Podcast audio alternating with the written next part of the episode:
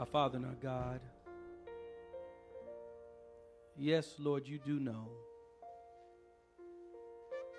That is the question that many of us ask Where are you, oh God? There are times in our lives we go through trials and tribulations, and we ask that question, oh God. But what I like about what my brother says, you, you, you, you, you, you know. You know. Now let the words of my mouth and the meditations of my heart be acceptable in thy sight. Lord, you're my strength and you are my redeemer. In Jesus' name we pray. Amen. I want to invite you to stand with me. We're going to open up God's word. I want you to inv- invite you to stand with me right now, and then I want to ask you just to stretch with me. Just stretch. And, and stretch with me. Oh, put I want everyone to stretch. Everyone should be standing stretch. Amen. Amen. We know that if you're going to be successful, you got to stretch. S is for stretch. You may be seated in the name of our Lord and Savior Jesus Christ. I'm going to talk about today when God stretches your comfort zone. I'm going to talk about today when God stretches your comfort zone. In the book of Acts, I know you've got your Bibles with you. You wouldn't come here looking so good and not having a word with you. That's a part of you looking good. Somebody ought to say amen. Acts chapter 11. And I'm going to simply just read verses 1 through 4. I want to encourage you during your quiet moments, like my brother said, you know, you have the Bible on your chest, and, and hopefully you'll be awake, alive, and you won't fall asleep on it. But uh, so turn to your neighbor and say, Neighbor, you're not falling asleep today. Now, the apostle and brethren, verse 1, who were in Judea, heard that the Gentiles had also received the word of God. And when Peter came up to Jerusalem, those of the circumcision, circumcision contended with him, saying, You went into uncircumcised men and ate with them. Verse 4 But Peter explained to them in order from the beginning, saying, I was in the city of Joppa praying, and in a trance I saw a vision and an object descending like a great sheet let down from heaven by four corners, and it came to me. When I observed it intently and considered, I saw four footed animals of the earth, wild beasts, creeping things, and birds of the air. And I heard a voice saying to me, Rise, Peter, kill and eat. But I said, No, so Lord, for nothing common or unclean has at any time entered my mouth. But the voice answered me again from heaven What God has cleansed, you must not call common. What God has cleansed, you must not call common. When God stretches your comfort zone. It was Ralph Waldo Emerson who truthfully and triumphant and suggested that a foolish consistency is a hobgoblin of a weak mind. In a real sense, Emerson was exclaiming that many times we find ourselves doing what we do simply because we have always done it that way. In a real sense, there are many of us, if we're honest with ourselves, who do certain things and perform certain routines that become ritualistic at best and rut at worst with little or no meaning except for the fact that it is comfortable. In a real sense, listen to me, there are those of us, if we're honest with ourselves, who have a terrible fixation with the familiar.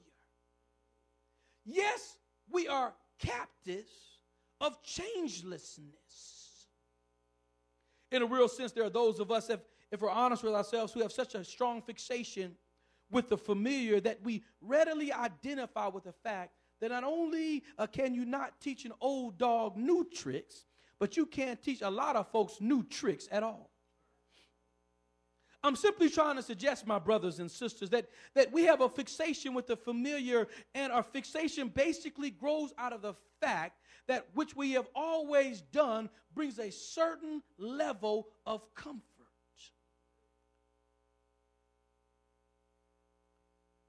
And so we strain and we stress when we are stretched. Because it is taking us out of our comfort zone. You see, we are comfortable doing it that way, Sister McGlover, because we've always done it that way. We are comfortable. Let me illustrate this idea and, and show you how we settle as, as slaves, slaves of sameness. I believe it was Charles Dutton uh, years ago, the star of the celebrated show. Remember Roc before I went off the air? Uh, Charles Dutton, who was an ex con, I don't know if you knew that. Charles Dutton, if you recall, is a, was a graduate of Yale. In a real sense, Charles Dutton went from jail to Yale. He was interviewed shortly after graduating from Yale and, and, and becoming, uh, uh, uh, he became a television star. And someone asked him, Mr. Dutton, why is it that you have not become like so many others who have left jail? You know, repeat offenders. Why haven't you gone back to, to, the, to the system? Why haven't you gone back to jail in spite of the fact that so many who go to jail end up going back shortly after they are released? Why is it that you have not gone back to jail? To which Charles Dutton insightfully interprets the reason I have not gone back, I will no, not go back, is because while I was in jail, I never decorated my jail cell. In other words, I did not make the tragic mistake of confusing my cell with a condo. I, I did not make uh, the uh, I did not uh, confuse the fact that my my prison was my pad. I, I never did make myself a home incarcerated in jail. And my brothers and sisters, I, uh, whatever else I'm trying to suggest, there are many of us who are slaves to sameness. We, we find ourselves engaged in foolish consistency. Why? Because we have come to decorate the cell of changelessness. And consequently, it is comfortable. And that's why Harriet Tubman could say, while I was attempting to set slaves free, I freed, I freed thousands, could have freed thousands more if they had only known they were slaves. They had every evidence that they were slaves. They had chains on their hands and shackles on their feet. But in spite of all the evidence, they prefer, preferred security to liberty. So they sacrifice their freedom. Because I've never done it that way. How many of us, if we're honest with ourselves, have settled into and accepted less than what God has designed for you.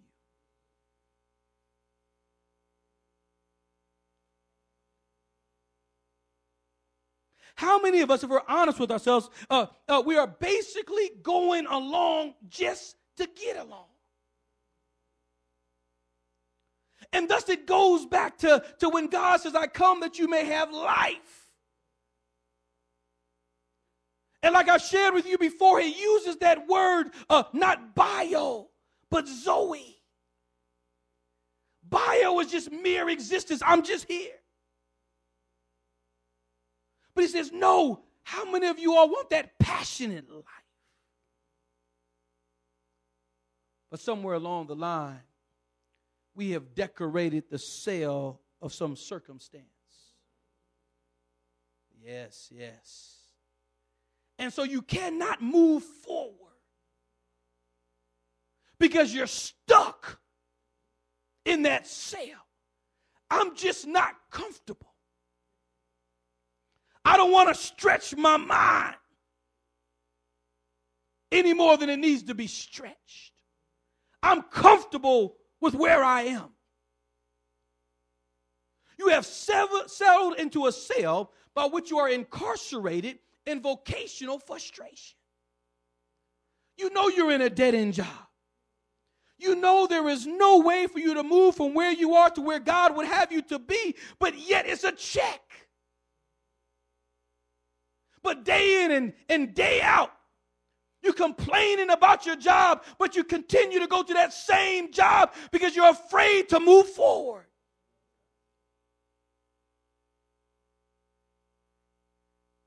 Slave to Satanists. Somebody is a slave in, in terms of your inter, inter, intellectuality.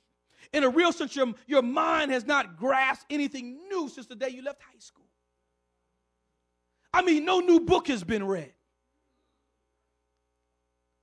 You can't even pick up the paper anymore.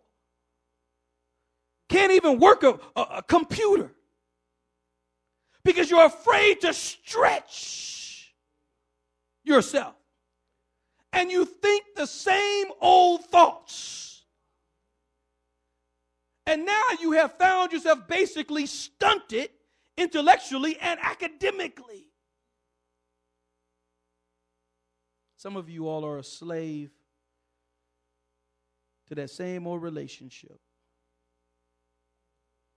He don't love you. You don't love him. But you're stuck.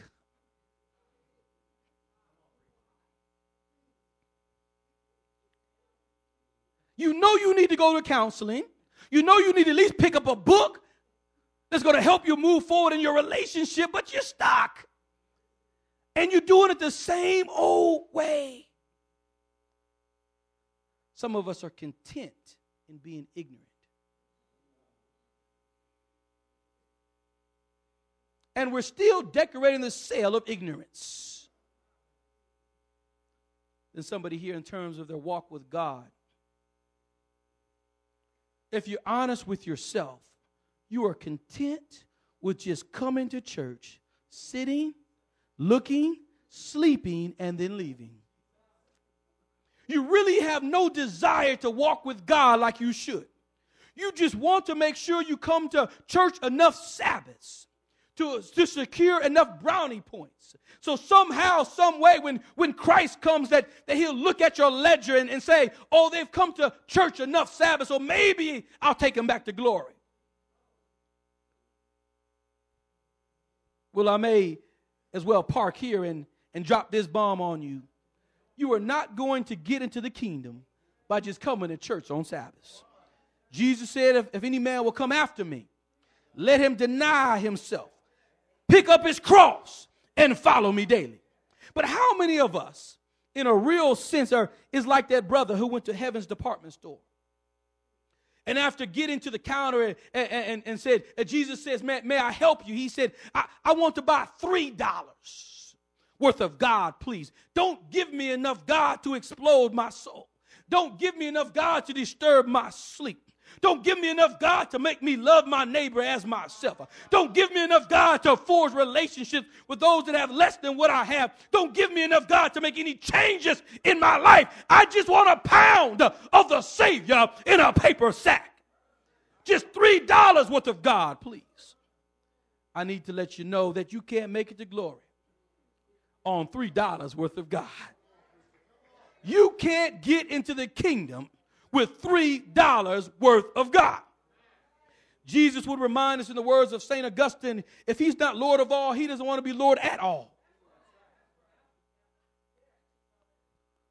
All I'm trying to say is that, is that somebody has settled in a cell of stunted saint growth. But I really need to go ahead and, and move on because I, I, I know that what God wants to do is He wants to move you. Amen, Imani? To the next level. I've got some good news for you. Come on to our text and discover that the comfort zone of the early church had been stretched. News had reached the people who had been circumcised on the gospel grapevine that Peter, that Pentecost preacher, Peter, one of the leaders of the early church, had been kicking it with some Gentiles. Listen to this. Now, surely he wasn't hanging out with them folks,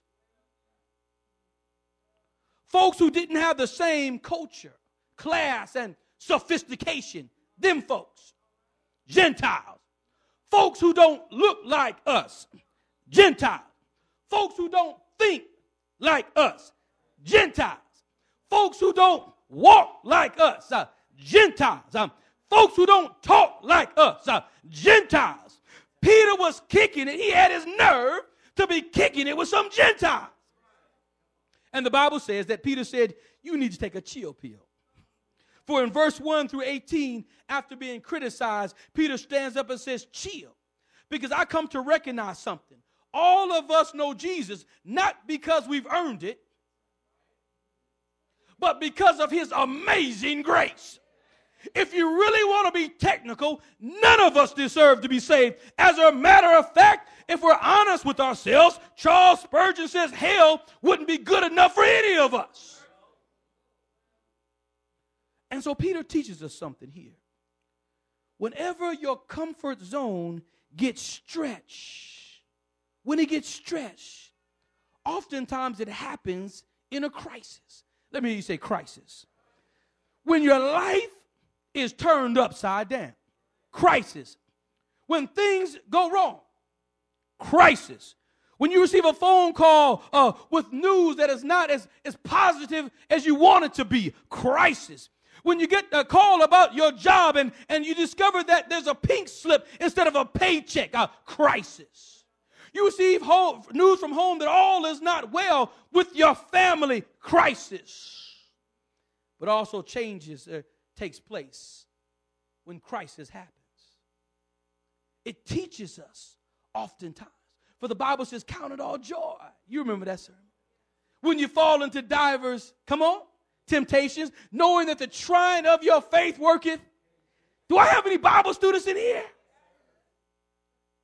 When you go through crisis, God also it allows us to change our situations. And if it doesn't change our situations, it definitely will change your mindset.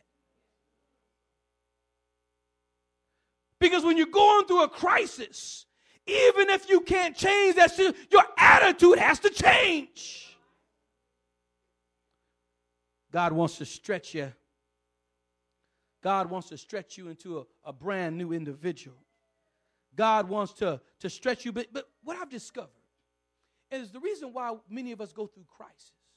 And the reason why God allows us to be stretched is because oftentimes we're still stuck on our own agendas. See, God is trying to move you to the next level, but you only see your horizons.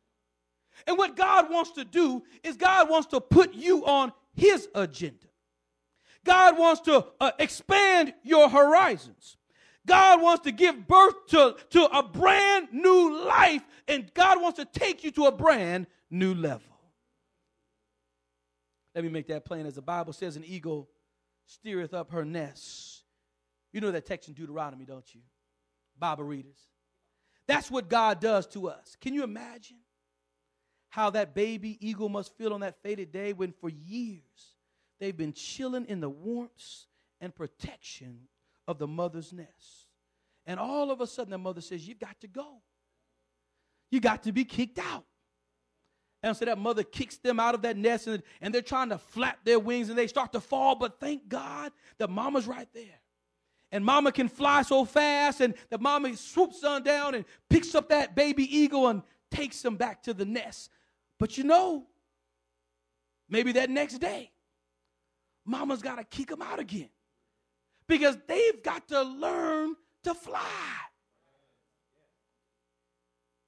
And that's what happens when we go through trials and tribulations and crisis in life. It's not that God is trying to dog you out. It's not that God is trying to turn his back on you, but God is trying to kick you out of the nest so you can learn to fly. That's what God does for his children. God wants to move you to the point where you can fly on your own.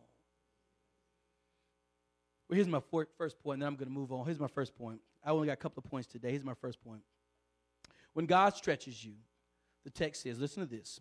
He allows you to be stretched by altering your agenda, by knocking down walls in your life. Let me hear you say walls walls. We build walls. That's what the early church had done. That's what they were dealing with. We're going to separate ourselves. Walls. They build walls. Let me hear you say walls. You see, they only thought that at that day the Jews would be the only ones that would be saved. That's the issue. How could you be kicking it with the Gentiles? Only the Jews can be saved. Walls. And I dare say that's what's wrong with many of us. We've built some walls. We build walls instead of bridges of service in the lives of those who need them the most. Walls. You got walls in your own life when you get wrapped up in your own agendas, and consequently, you are so concerned with buying things uh, that you that you don't need with money that you don't have to impress folks you don't even like. Why? Because you're so busy, wrapped up in making a living that you really don't even have a life.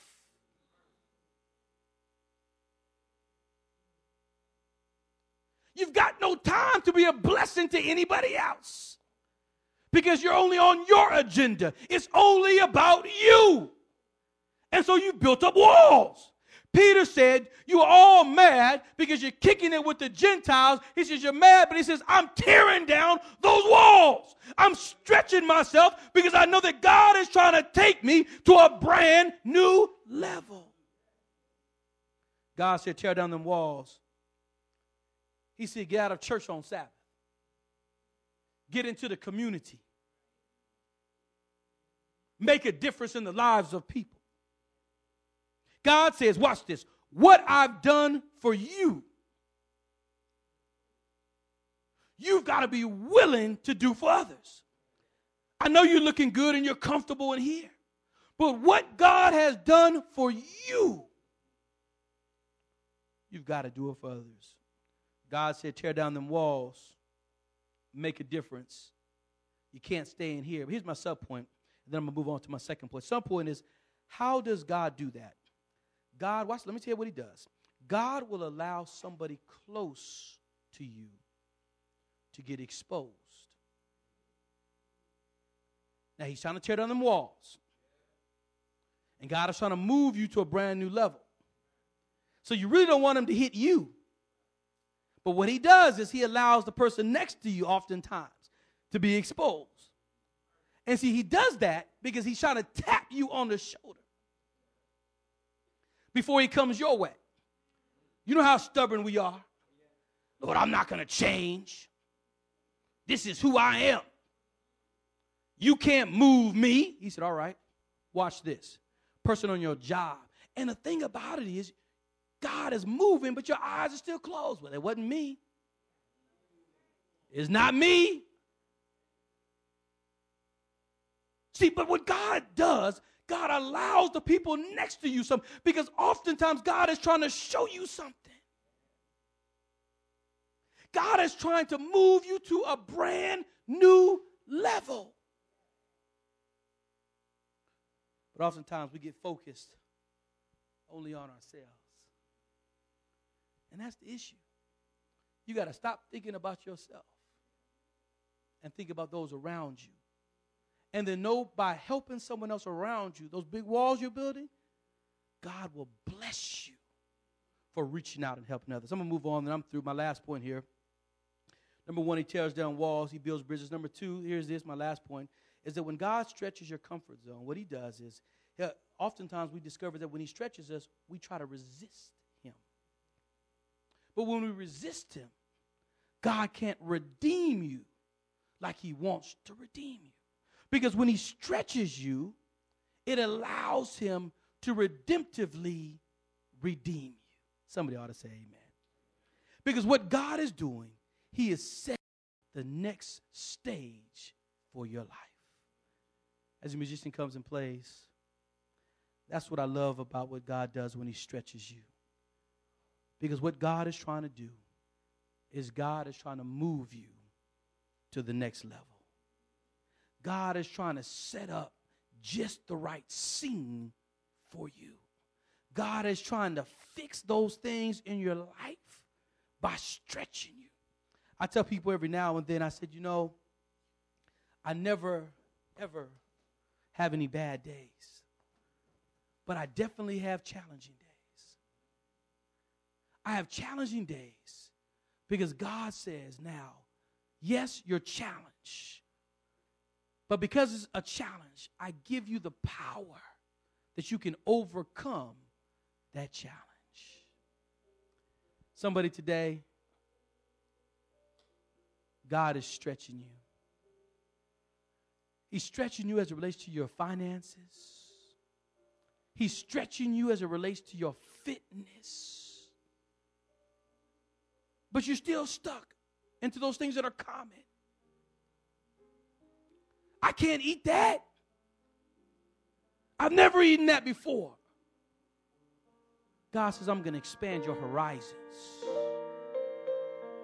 I'm going to do something for you that has never been done before. In the process, yes, you're going to be stretched. But see, I don't stretch you to break you. Here it is. He says, I stretch you to bless you. That's my word today. God just wants to bless you. God just wants to make you whole. God just wants to move you. Yes, the second Sabbath of the new year. You may be stretched already. I don't know how I'm going to pay those bills. I don't know how I'm going to get. I was talking to my sister, and she was telling me the other day, I don't know how I'm going to get through school. She's working on a master. She says, I got so much on my plate. I said, stay focused. You'll make it. You can't speak those things into existence. I can't, cannot be a part of your vocabulary. You can't say those things. It's got to be, I can do it through the power of God. I'm going to be stretched, but I'm going to make it. That's my word this morning. Many of you all, maybe someone here, you've been stretched. You've been stretched this week. Not just this year already, but this week. You've been stretched. And you say, Lord, I know that I'm going through something right now, but you're stretching me for my good. If that's you, won't you just stand with me? You've been stretched, but you're saying, God, I, am not looking for you to break me. I'm just looking for that blessing. Turn to your neighbor and say, Neighbor, I've been stretched, but I'm blessed. Praise the Lord. Will you join me in a word of prayer? Thank you, Lord. Thank you, God, for stretching us. Because even though we're being stretched, oh God, we know through the power of the Lord, the power of God, we are being blessed. There's a blessing in our stretching. Thank you, God, because I know that what you're trying to do is set the new scene, the new scene in our lives, oh God. That what we've seen before is going to be in the past, but what you're establishing is going to be new. And we walk in the newness of life, praising you, thanking you for your blessings. You're an awesome and mighty God. Thank you, Lord, for working in our lives. Thank you, oh God, for stretching us outside of our comfort zones. In Jesus' name we pray. Amen. You may be seated for just a moment of meditation.